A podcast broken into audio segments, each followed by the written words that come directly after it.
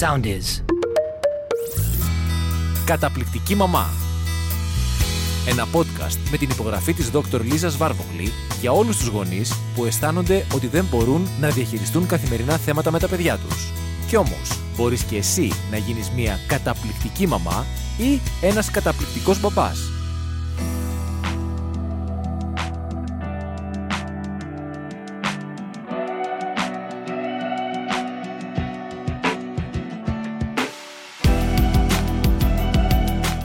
Γεια σας, είμαι η Λίζα Βάρβογλη, ψυχολόγος ψυχοθεραπεύτρια και έχω εδώ τη φίλη μου και συνεργάτη Λίλιαν Ζησοπούλου, εκπαιδευτικό και σήμερα μιλάμε σε αυτή τη σειρά της καταπληκτικής μαμάς για τα παιδιά που λένε ψέματα, μικρά και μεγάλα παιδιά. Μικρά και μεγάλα ψέματα επίσης. Λίλιαν, τι βλέπεις εσύ στην τάξη; Ας ξεκινήσουμε από αυτό, γιατί τα ψέματα δεν είναι μόνο στο σπίτι, πολλές φορές τα βλέπουμε ή ξεκινάνε και όλα από το σχολείο. Γεια σας και από εμένα. Πόσο πιο κοινό από αυτό. Σε όλες τις συζητήσεις των γονιών και των δασκάλων. Αχ, τι θα κάνουμε με αυτά τα παιδιά; Τι θα κάνουμε. Με, τα, με τα μικρά και τα μεγάλα ψεματάκια τους; Θα τα αγαπάμε καταρχήν. το να μόνο σι- ξεκινήσουμε το μόνο από σίγουρο. Από το πολύ βασικό. Ναι. Και δεν θα τα τιμωρήσουμε με τη μία, γιατί νομίζω Όχι, ναι. η προσέγγιση που βλέπω τουλάχιστον να κυριαρχεί είναι είπες ψέματα, θα σου κόψω το κεφάλι, θα σου βγάλω τα αυτιά αν μου λες ψέματα. Και είναι η λάθος προσέγγιση και θέλω σήμερα να επικεντρωθούμε λίγο στο τι μπορούμε να κάνουμε γιατί δυστυχώς ξέρουμε ότι και το ψέμα φέρνει ψέμα Σε, ακριβώς. και, και αρχίζει και γίνεται νομίζω μεγάλο μεγάλο θέμα. Και Όταν ένας ε- φαύλος κύκλος Ναι. που δεν τελειώνει εύκολα. Ακριβώς. Ακριβώς και ξέρουμε και νομίζω ότι το πρώτο μάλλον που πρέπει να πούμε είναι γιατί τα παιδιά λένε ψέματα. Γιατί μπορεί να πούνε κάτι πιο μεγάλο ψέμα αλλά πολλές φορές λένε και πολύ μικρά αυτό που λέμε αθώα ψεματάκια και εγώ θα πω ένα πολύ απλό πράγμα. Να αναρωτηθούμε, να αναρωτηθείτε όλοι οι γονείς ή όλοι όσοι ασχολούμαστε με παιδιά εάν εμείς οι ίδιοι λέμε πάντοτε την αλήθεια. ε, γελά. και αν το παιδί μας ακούει να λέμε την αλήθεια ή μας ακούει να λέμε ψέματα. Γιατί η κοινωνικοποίηση στο τι λέμε, πώς μιλάμε, πώς φερόμαστε στους άλλους ξεκινάει σαφώς από το σπίτι και από μικρή ηλικία. Όταν λοιπόν έχουμε το μικρό παιδάκι και νομίζουμε ότι δεν μας ακούει, αλλά φυσικά οι κεραίες του είναι τεντωμένες και τα πιάνει όλα, χτυπάει το τηλέφωνο, το σταθερό, και λέμε, ξέρω εγώ, στον άντρα μας αν είναι η μάνα μου ή αν είναι η μάνα σου, πες δεν είμαι εδώ ή πες είμαι απασχολημένη. Και εκείνη την ώρα βλέπουμε ταινία ή βάφουμε τα νύχια μας ή δεν κάνουμε τίποτα τέλος πάντων ή είμαστε εκεί και του λέμε πες ότι δεν είμαι εδώ. Το παιδάκι μας το ακούει αυτό και αυτό είναι ένα ψέμα. Στο δικό μας το μυαλό δεν είναι ψέμα, είναι απλώς αυτό που μας βολεύει εκείνη τη στιγμή. Αλλά είναι όμως ένα ψέμα και αυτό. Αν λοιπόν μια, δυο, πέντε, δέκα το παιδί ακούσει αυτό το πράγμα, ήδη έχει μάθει ότι είναι ok σε κάποιες περιπτώσεις τουλάχιστον να πούμε κάτι για να δικαιολογηθούμε, Για, να αποφύγουμε κάτι που δεν θέλουμε να κάνουμε Ακριβώς. εκείνη τη στιγμή. να βγάλουμε την ουρά μας από κάτι που δεν μας συμφέρει και δεν μας βολεύει, να αποφύγουμε την τιμωρία, ξέρω κάποιο μπέρδεμα, να ωρεοποιήσουμε μια κατάσταση, να ευχαριστήσουμε ίσως κάποιον, να ανέβουμε εμείς κοινωνικά στα μάτια των υπόλοιπων, λέγοντας ότι πήρα, δεν ξέρω, 200 δώρα για τα γενέθλιά μου, ενώ πήρα δύο ή τρία ή πέντε, ξέρω εγώ, αν είχα γιαγιάδες και παππούδες και θείους και θείες και πήρα παραπάνω ή έκανα πάρτι. Άρα λοιπόν, πολλές φορές το ψέμα έχει έναν σκοπό. Είτε να κερδίσω κάτι, είτε να αποφύγω κάτι. Και το κέρδος μπορεί να είναι, είπαμε, κοινωνικό στάτους, να είναι ότι α, κάτι γίνεται καλύτερο στη ζωή μου ή νομίζω ότι γίνεται καλύτερο στη ζωή μου. Και το άλλο που πρέπει να πούμε είναι ότι πολλές φορές τα παιδιά λένε ψέμα, ένα ή παραπάνω, και δεν έχουν την αίσθηση ότι λένε ψέμα ή δεν μπορούν να καταλάβουν ότι η υπερβολή τους και αυτή είναι ψέμα και ότι ο γονιός ή ο εκπαιδευτικός μπορεί να το διακρίνει και να το καταλάβει. Όλα αυτά ισχύουν. Και ναι, Η αλήθεια είναι πως όταν εμείς μέσα στην οικογένεια λέμε αυτά τα μικρά αθώα ψεματάκια που όπως είπατε για μας δεν είναι, διορθώνω, που όπως είπες για μας δεν είναι κάτι σημαντικό ή που του δίνουμε σημασία, τα παιδιά εκείνη την ώρα μιμούνται το πρότυπο που έχουν. Καταγράφεται στο μυαλό τους ότι «ΟΚ, έλα μωρέ, το να πω και ένα μικρό ψεματάκι για να αποφύγω κάτι που δεν θέλω να κάνω, δεν είναι και τόσο κακό». Άρα ξεκινάμε μέσα από εμάς τους ίδιους για να μας μιμηθούν τα παιδιά, να μάθουν και να μιμηθούν τις καλές συνήθειες τις δικές μας. Ακριβώς. Ακριβώς, για να μην πω και για τα ψέματα που λέμε στον εαυτό μας. Έτσι, τις δηλώσεις που κάνουμε Δευτέρα πρωί ότι από σήμερα κάνω δίαιτα. Ας πούμε, λέει ένας γονιός. Και μέχρι το απόγευμα ή μέχρι το βράδυ ο γονιός αυτός έχει πάρει το κεσεδάκι το παγωτό και το τρώει από εκεί ή τρώει τα γλυκάκια του ή δεν ξέρω τα πατατάκια του με το παιδί του και τα λοιπά. Το παιδί έχει ακούσει ένα πράγμα, μία δήλωση το πρωί και βλέπει μια τελείως διαφορετική συμπεριφορά το βράδυ. Και μπερδεύεται. Και μπερδεύεται γιατί στα μάτια ενός παιδιού, και όταν λέω ενός παιδιού δεν μιλάω προς σχολικής ηλικίας, και για όλο το δημοτικό μιλάω και για το γυμνάσιο και το λύκειο ακόμα, ένα παιδί όταν δει ότι άλλα λέει ο γονιός και άλλα κάνει, το κατατάσσει στην κατηγορία μου είπες ψέματα. Και είναι ok να το κάνω και εγώ στη συνέχεια. Ακριβώς. Αυτό είναι το πολύ σημαντικό. Το μιμητικό κομμάτι. Ακριβώς. Ποια είναι τα ψέματα που βλέπουμε έτσι, που βλέπεις εσύ από την εμπειρία σου να λέει ένα παιδί στην τάξη και τι επίπτωση έχουν αυτά; λοιπόν, το πιο κοινό ψέμα σε όλο το δημοτικό είναι «Κυρία με χτύπησε». Αχα, και εσύ τι του είχες κάνει νωρίτερα; Τίποτα. Ένας διάλογος τον οποίο οι δάσκαλοι ακούνε πολλές φορές μέσα σε μία μέρα. Ναι. Φαντάζομαι. Λοιπόν, για να ξεκινήσουν τα παιδιά να έχουν την οποιαδήποτε διαμάχη, πιστέψτε με, συνήθως φταίνε και τα δύο. Κάτι έχει κάνει, όχι απαραίτητα ο troublemaker του σχολείου πάντα.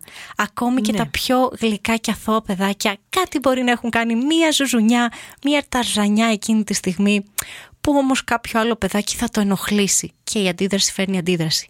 Πάντα. Οπότε φτάνουμε στη διαμάχη μεταξύ τους, έρχονται και τα δύο κλαμμένα, κυρία με χτύπησε, αλλά εγώ δεν έχω κάνει τίποτα.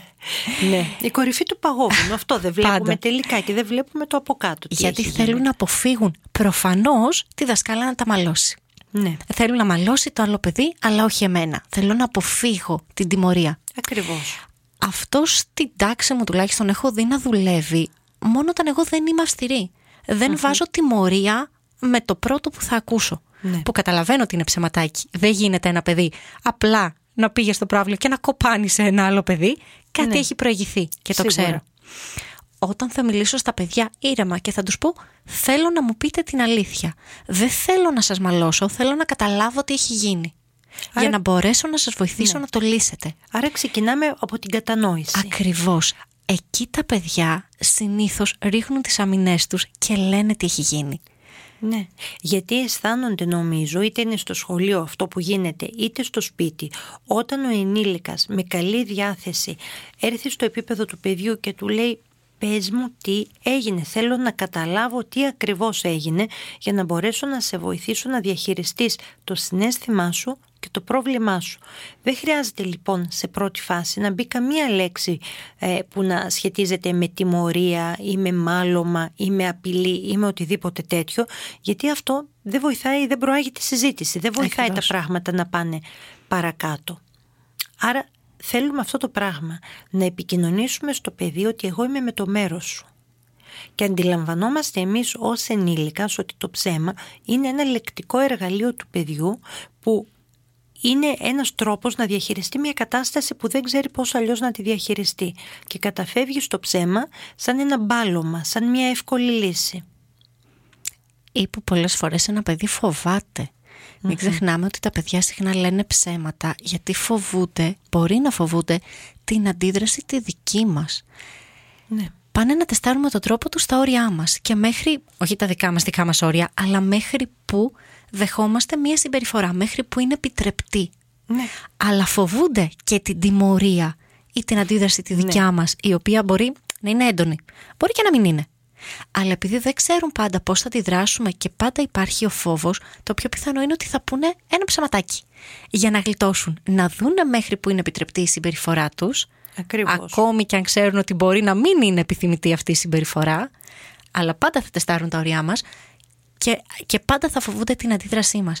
Οπότε, με το να δείξουμε μια κατανόηση και μια αποδοχή ότι ξέρω ότι κά- κάποιο λάθος έχεις κάνει, αλλά θέλω να μου πεις την αλήθεια για να σε βοηθήσω να το ξεπεράσεις, να το ξεπεράσουμε μαζί ή να δούμε πώς αλλιώς θα το διαχειριστούμε, είναι από τους τρόπους που σιγά σιγά βοηθούν τα παιδιά να εκτιμήσουν την αλήθεια. Μαθαίνουν τα παιδιά να λένε την αλήθεια. Ένα περιβάλλον τα βοηθάει στο να εκπαιδευτούν. Σαφώς. Και όπως σε όλα τα πράγματα με την εκπαίδευση, ο τρόπος νομίζω μετράει πάρα πολύ. Αυτό που είπαμε και προηγουμένως, ότι με την απειλή, με τη φωνή, με το να βγούμε μπροστά και να του πούμε δεν είναι σωστό αυτό που έκανες. Μα το παιδί ήδη το ξέρει ότι δεν είναι σωστό. Θα το κάνει γιατί δεν έχει κάποιον άλλον τρόπο. Άρα είναι πολύ σημαντικό να, να καταστήσουμε εμείς τον εαυτό μας συναισθηματικά διαθέσιμο και να πούμε στο παιδί μας είμαι εγώ εδώ για σένα. Μου αρέσει πολύ να λέω την έκφραση και να, να λέω και στους γονείς να την υιοθετήσουν. Την έκφραση που λέει ξέρω ότι είσαι ένα καλό παιδί που είχες μια δύσκολη στιγμή ή που είχες μια κακή συμπεριφορά.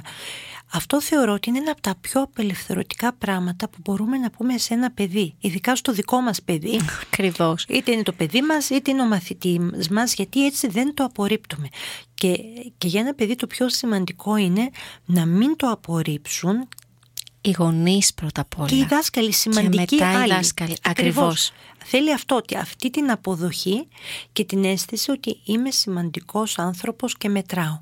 Όταν λοιπόν του το δώσουμε με τη μία, με το που το προσεγγίζουμε και του λέμε ναι, ξέρω ότι είπες ψέματα, το καταλαβαίνω αυτό και διατηρήσουμε εμείς την ψυχραιμία μας, γιατί αυτό είναι πάρα πολύ βασικό και είναι εξίσου δύσκολο με το να πει το παιδί πάντοτε και 100% την αλήθεια Νομίζω ότι εκεί θα πρέπει εμείς λίγο να κοιτάξουμε τον εαυτό μας και να πούμε μάλιστα να παρατηρήσουμε, να δούμε.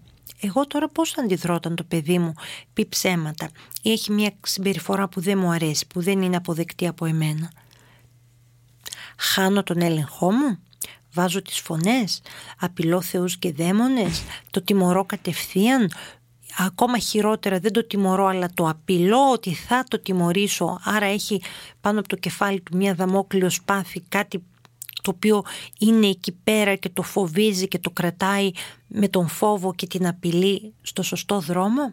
Τι κάνω εγώ ως ενήλικας, πώς το διαχειρίζομαι; Όταν λοιπόν ξεκινήσω εγώ σαν γονιός ή σαν εκπαιδευτικός με τη σύνδεση, με το να διερευνήσω τι σκοπό είχε αυτό το ψέμα, δεν είναι λοιπόν καθ' αυτό το ψέμα ότι είπε το α ή το β πράγμα, την ανακρίβεια ή μία αλήθεια, αλλά ποιος ήταν ο σκοπός πίσω από αυτό; Και αυτό είναι πάντοτε το ζητούμενο στην κακή συμπεριφορά.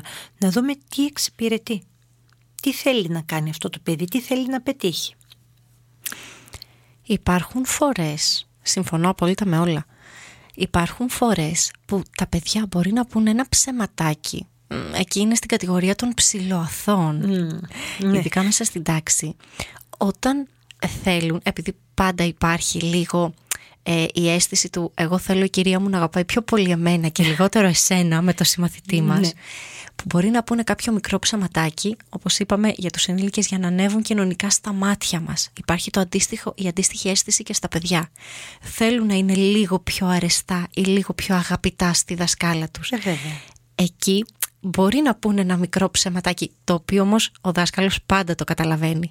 Νομίζω ότι το να δείξουμε στους μαθητές μας ότι τους αγαπάμε όλους με τον ίδιο τρόπο ή ένας γονιός με πολλά παιδιά ότι αγαπάει όλα τα παιδιά του με τον ίδιο τρόπο και δεν τα ξεχωρίζουμε είναι επίσης ένα λιθαράκι στο να μειώσουμε τη συμπεριφορά του παιδιού να θέλει να αποδείξει ότι είναι καλύτερο από το διπλανό του για να κερδίσει την αγάπη μας.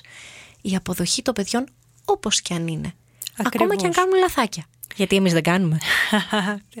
άλλη μεγάλη συζήτηση αυτή για άλλη φορά. Νομίζω όμως ότι εδώ μπορούμε πραγματικά να ανακατευθύνουμε το παιδί και δεν είναι κακό να του πούμε ότι ξέρω ότι αυτό που μου λες δεν είναι 100% αληθινό ή ξέρω ότι όπως μου το λες είναι όπως θα ήθελες να είναι αλλά καταλαβαίνω ή έχω μάθει από κάπου αλλού ότι δεν είναι ακριβώς έτσι.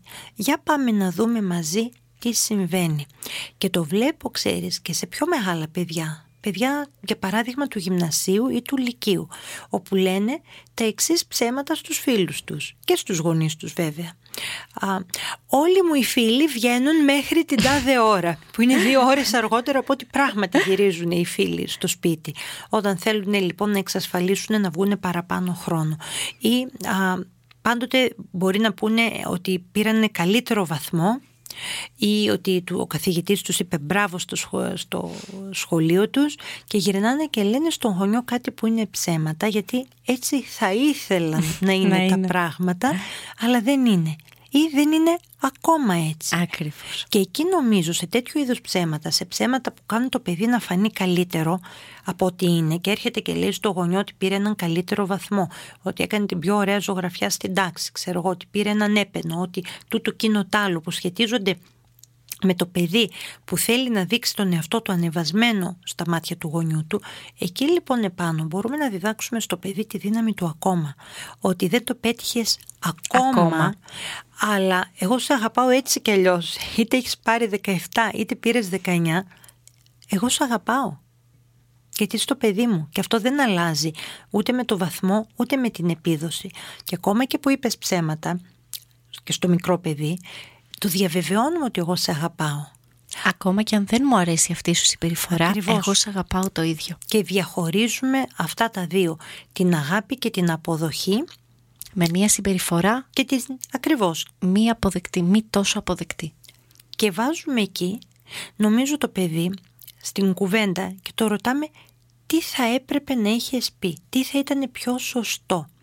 Ξεχνάμε να το κάνουμε αυτό συχνά οι μεγάλοι. Ναι. Δίνουμε, συνήθως νουθετούμε, δίνουμε τη δική μας άποψη, αλλά δεν βάζουμε το παιδί να σκεφτεί, να μας πει το ίδιο, ναι. ποια θα ήταν η εναλλακτική ε, απάντηση που θα μπορούσε να έχει δώσει. Αντί για το ψέμα. Ακριβώς. Και τα παιδιά είναι πολύ σοφά και νομίζω έχουν πολλές γνώσεις και μεγάλες ικανότητες και όπως είπες αν σπέβδουμε κάθε φορά να νουθετήσουμε, να πούμε ποιο είναι το σωστό, να του πούμε μα αυτό είναι να κουνήσουμε και αυτό το δάχτυλο, μα αυτό το έκανες λάθος παιδάκι μου, γιατί το έκανες μπλα μπλα μπλα, δεν μας οδηγεί πουθενά. Όταν του πούμε όμως ότι είναι ξέρεις κάτι, αυτό ήταν ψέμα. Και δεν λέμε ψέματα γιατί οι άλλοι το καταλαβαίνουν, στεναχωριούνται, εσύ νιώθεις καλά που είπες ψέματα και εγώ τώρα το κατάλαβα. Το βάζουμε δηλαδή να δει το ψέμα από διαφορετικές απόψεις, πώς επηρεάζει τον εαυτό του. Εάν το ψέμα συμβαδίζει με τις αξίες του. Λες ότι είσαι ένα καλό παιδί. Λες ότι είσαι ένα παιδί που είσαι α, ειλικρινές, που λες την αλήθεια, που είσαι καλός φίλος. Οι καλοί φίλοι δεν λένε ψέματα. Άρα λοιπόν το βάζουμε να δει από πολλαπλές πλευρές ότι αυτό το ψέμα δεν εξυπηρετεί σε κάτι, ότι ενδεχομένως κάνει το ίδιο το παιδάκι να μην νιώσει καλά, κάνει τους φίλους του ή τους ενήλικες, τους γονείς του ή τους δασκάλους να μην νιώσουν καλά, ότι δημιουργεί ένα παραπάνω πρόβλημα από αυτό που το παιδί νόμιζε ότι θα λύσει λέγοντας το ψέμα. Και εκεί επάνω μπαίνει αυτό το κομμάτι. Ενισχύουμε και την συνέστησή του έτσι. Το κάνουμε να κατανοήσει ότι οι πράξεις του ή αυτά που λέει έχουν ένα αντίκτυπο και στους άλλους γύρω του. Και οι άλλοι κάτι νιώθουν με όλη του αυτή την πράξη. Που από την πλευρά του, επειδή ειδικά τα μικρά παιδιά έχουν ακόμη τον εγωκεντρισμό, το ξέρετε πολύ καλύτερα από μένα, διόρθωση, το ξέρεις πολύ καλύτερα από μένα, ε, το βοηθάμε να κατανοήσει ότι και γύρω μας έχουν συναισθήματα και οι πράξεις μας έχουν ένα αντίκτυπο στα συναισθήματα των γύρω μου. Οπότε προσπαθώ να λέω την αλήθεια για να νιώθουν όμορφα συναισθήματα για μένα και η γύρω μου. Ναι. Και είναι τόσο σημαντικό αυτό. Και με αυτόν τον τρόπο, λέγοντας τελικά σε ένα παιδί τι είναι το σωστό να κάνει ή μάλλον βάζοντάς το στη διαδικασία. Γιατί το να πεις στον άλλον μη λες ψέματα μια κουβέντα είναι. Το θέμα είναι πώς διαχειρίζεσαι λοιπόν το να πεις ότι ναι ε, τον χτύπησα τον φίλο μου ή ξέρω εγώ με χτύπησε για να πάρω το παράδειγμα που είπες στην αρχή αλλά κάτι προηγήθηκε. Άρα λοιπόν το παιδί θα πρέπει να νιώθει σιγουριά στη σχέση να μπορεί να εξηγήσει τι έγινε και να βρει μια εναλλακτική λύση για να μην μπει ψέματα. Να μπορεί δηλαδή να υποστηρίξει την αλήθεια του, να υποστηρίξει την άποψή του, το δίκιο του, τη δική του οπτική γωνία και να μπει σε μια συζήτηση με σκοπό να λύσει το πρόβλημα και όχι να το χειροτερέψει όπως τελικά γίνεται με το ψέμα. Πολύ σωστά.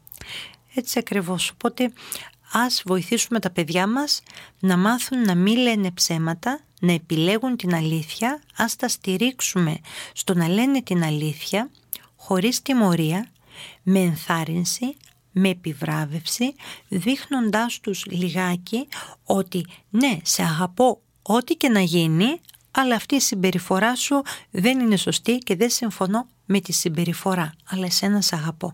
Και όταν κάνουμε αυτό το διαχωρισμό και κατευθύνουμε το παιδί μας στο σωστό δρόμο, το βοηθάμε σταδιακά να μάθει να μην λέει ψέματα και να λέει την αλήθεια ή τη δική του εκδοχή της αλήθειας βάσει των συγκεκριμένων γεγονότων.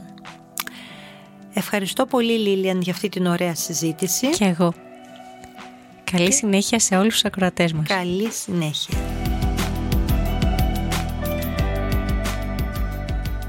Ακολουθήστε μας στο Soundees, στο Spotify, στο Apple Podcasts και στο Google Podcasts.